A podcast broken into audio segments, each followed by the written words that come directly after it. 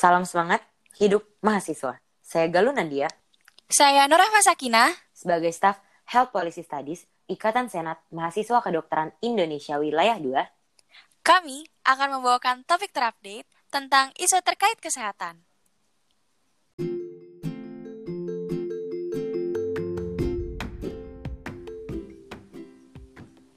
Nah, hari ini kita mau bawa topik yang lagi panas-panasnya nih, Mak, yaitu coronavirus lagi ada di Indonesia. Jadi sedikit kilas balik tentang kronologis coronavirus ini. Jadi pada tanggal 31 Desember 2019, corona dinyatakan positif di Wuhan. Setelah itu tanggal 2 Maret, baru minggu ini, 2 Maret 2020, muncullah konfirmasi langsung dari Presiden Joko Widodo menyatakan bahwa coronavirus ini positif ada di Indonesia. Um, akhirnya setelah mendengar pernyataan tersebut masyarakat Indonesia ini mulai panik mulai melakukan rush shopping dan segalanya. Padahal eh, nggak uh, seharusnya seperti itu. Nah tugas kita di sini buat ngasih edukasi perihal coronavirus ini. Kenapa dia berbahaya atau kenapa dia preventif juga bagaimana cara menanggulangi coronavirus ini. Oke okay. kok begini ya? Loh emang sebenarnya tuh corona tuh apa sih? Uh, oke. Okay. sebenarnya kalau ditanya coronavirus pembahasannya ada sedikit meluas. Maksudnya banyak banget yang bisa dibahas tentang coronavirus ini. Tapi kita coba bahas secara lebih um, singkat dan yang perlu diketahui saja. Jadi coronavirus ini sendiri sebenarnya bersifat zoonosis. Maksudnya dia ditularkan dari hewan ke manusia. Walaupun nggak menutup kemungkinan antara manusia ke manusia, tapi uh, belum ada belum ada penelitian yang menyatakan bahwa dia bisa dari manusia ke manusia. Dan coronavirus ini terutama menyerang pada pernafasan sedikit membahas tentang namanya ini sendiri. Awal-awal coronavirus ini ada kan dinamain NCOV-19 ya. Iya, nah, iya. terus notasi N di depan coronavirus ini maknanya itu artinya novel atau baru. Jadi ini adalah virus yang virus corona yang baru. Sementara corona ini merujuk pada bentuknya yang sangat khas dari virus ini yaitu bentuknya kayak mahkota. 19 itu sendiri merepresentasikan kapan virus ini menyerang manusia. Nah, pada Rabu 11 Februari, WHO menyatakan adanya perubahan nama dari NCOV-19 menjadi COVID-19. Kenapa begitu? Jadi ternyata setelah ditelusuri, WHO ini menyatakan bahwa adanya nama NCOV-19 ini karena sebelumnya belum ada identitas pasti terkait virus tersebut. Tapi setelah sudah diteliti sekian banyak, akhirnya muncullah nama baru yaitu COVID-19.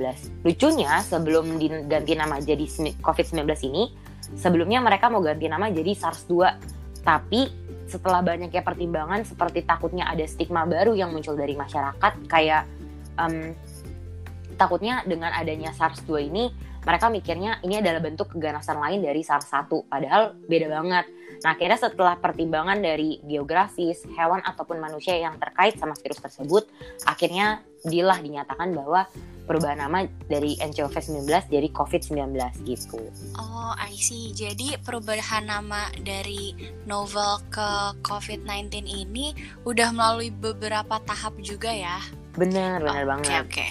Terus kan untuk bahayanya COVID-19 ini nih, kenapa kok bisa bikin viral, bisa bikin orang panik? Emang seberapa sih bahayanya si COVID-19 ini, Galuh? Oke, okay, jadi um, sebenarnya kalau dibilang bahaya rada sedikit susah ya. Maksudnya um, setiap orang punya standar bahayanya masing-masing gitu. Maksudnya ada yang bilang uh, bahaya adalah ketika masuk ke rumah sakit ada yang bilang bahaya adalah ketika masuk ke dalam uh, udah meninggal gitu kan. Nah jadi okay, uh, daripada okay. gue ngomong nggak bahaya atau bahaya jadi gue akan uh, menyebutkan data morbiditas mortalitas sama angka kesembuhan dari coronavirus ini sendiri oh ya btw teman-teman bisa um, akses data-data yang udah ada tentang coronavirus ini di um, nanti kita taruh linknya di bawah gisandata.maps.argis.com. Jadi kalian bisa tahu seberapa banyak kasus yang udah merabah tentang coronavirus ini, seberapa banyak yang sembuh dan seberapa banyak yang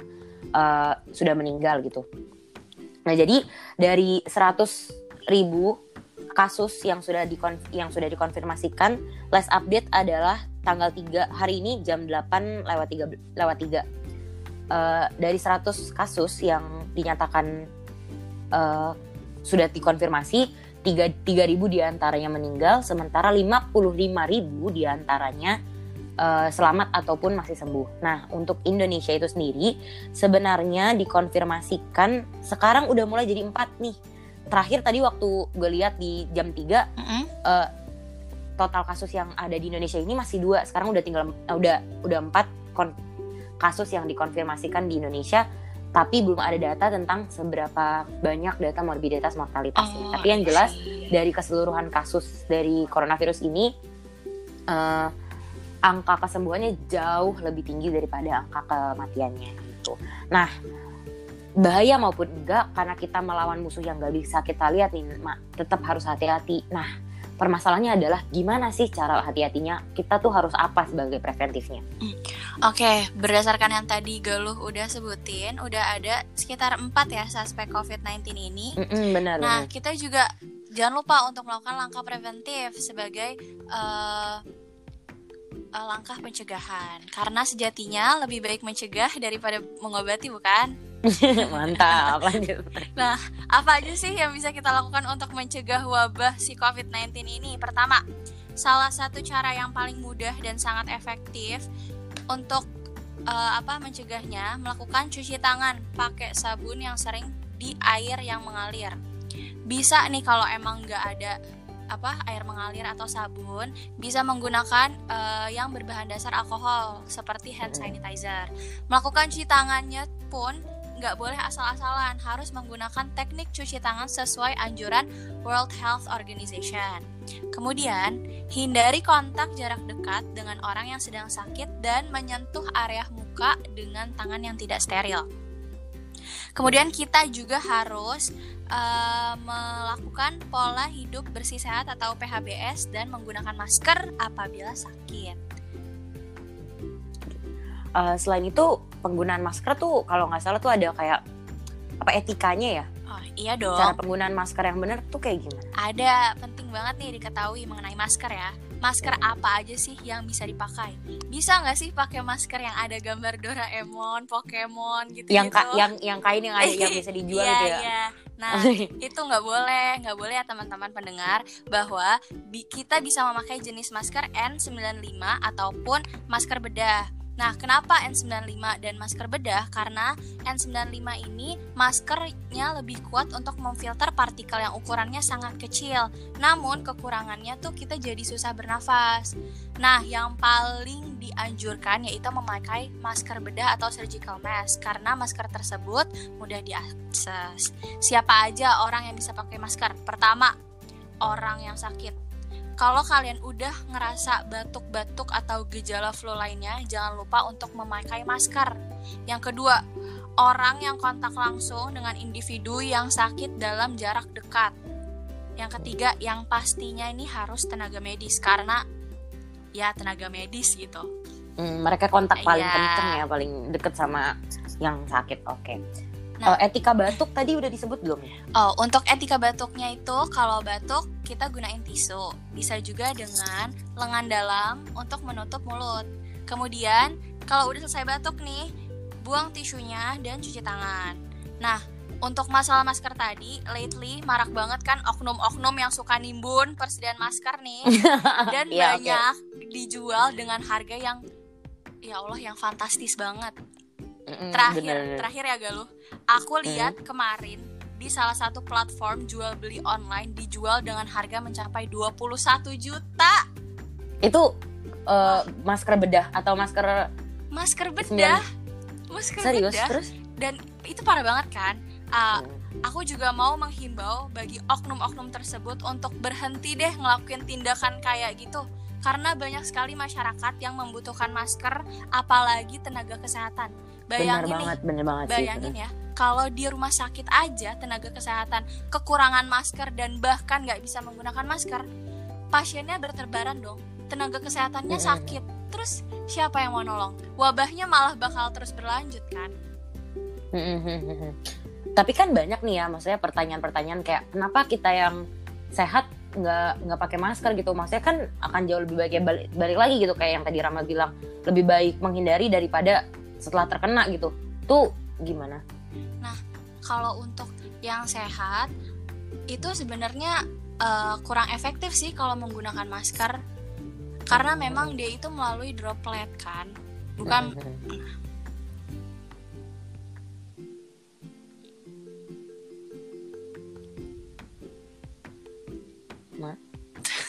terus eh, Galuh eh, Iya. terus kalau misalnya Sakain lu masih ngomong tadi. Terus?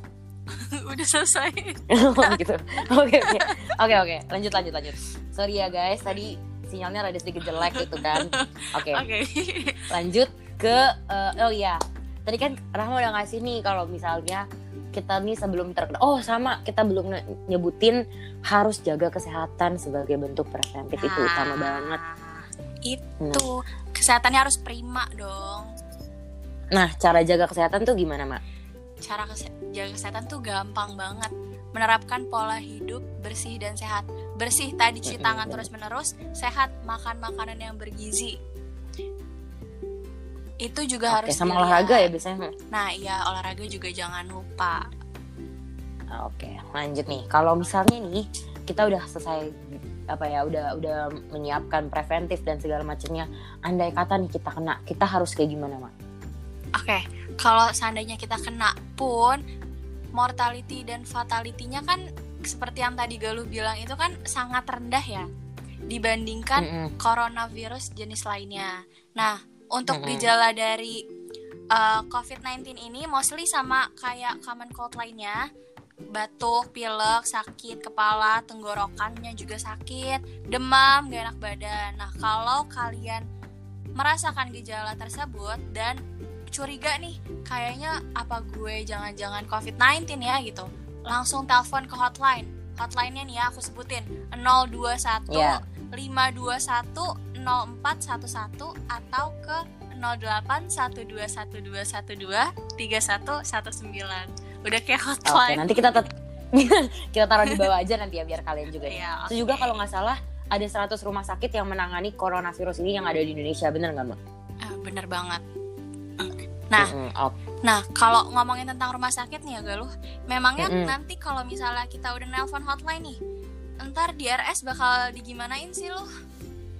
Oh, jadi gini, tenang aja guys. Jadi menurut buku pneumonia COVID-19 dia dengan judul Diagnosis dan Penata Laksanaan di Indonesia yang dikeluarkan oleh PDPI Perhimpunan Dokter Paru Indonesia. Nanti kita taruh juga di bawah linknya biar kalian bisa mengakses buku tersebut, biar kalian bisa baca juga.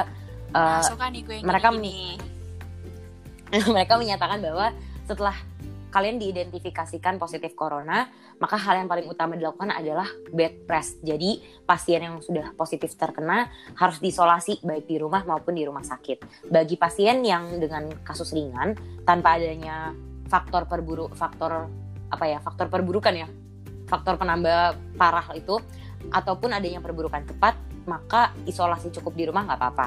Setelah udah bed rest maka dokter akan memberikan antibiotik empiris, kemudian juga terapi simptomatik, yaitu terapi yang berdasarkan gejala-gejala seperti misalnya kalau demam dikasih obat demam, kalau batuk dikasih obat batuk, dan selain itu terapi cairan konservatif bila tidak adanya bukti shock.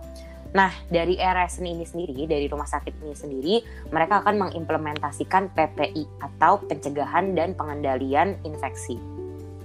Nah, selama kalian diberikan eh, obat-obat tadi, eh, terapi cairan konservatif, simptomatik, antibiotik empiris sama bed rest untuk memastikan perkembangan kalian, kalian akan dilakukan serial fototoraks untuk menilai perkembangan penyakit sama observasi ketat.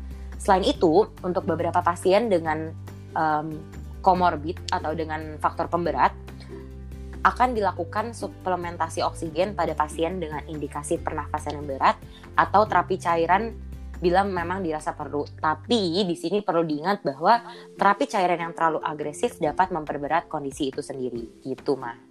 Oh, jadi tuh ya pasti RS juga melakukan penanggulangan infeksi ini kan?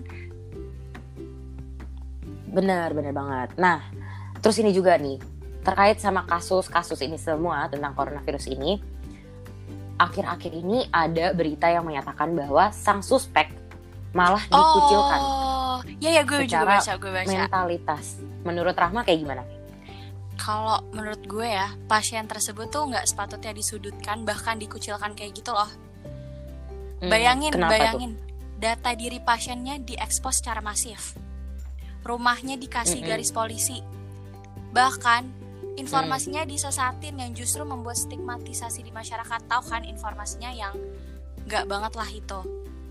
Mm, bener bener bener Kalau udah ada stigma kayak gitu, akhirnya masyarakat yang emang curiga, duh kayaknya gue covid deh. Tapi tuh mereka jadi nggak berani karena stigma tersebut. Mm, Makanya, mm, bener bener yuk bener. sebagai masyarakat Indonesia yang baik, mari jauhkan diri kita dari hoax yang justru merugikan diri sendiri, bahkan membahayakan kehidupan orang lain. Sebagai Benar manusia, kita pun bisa kok memilah mana berita yang akurat dan mana yang patut untuk diperbincangkan, karena stigma will not fight coronavirus. Gitu. betul. Ih cakep. Oke.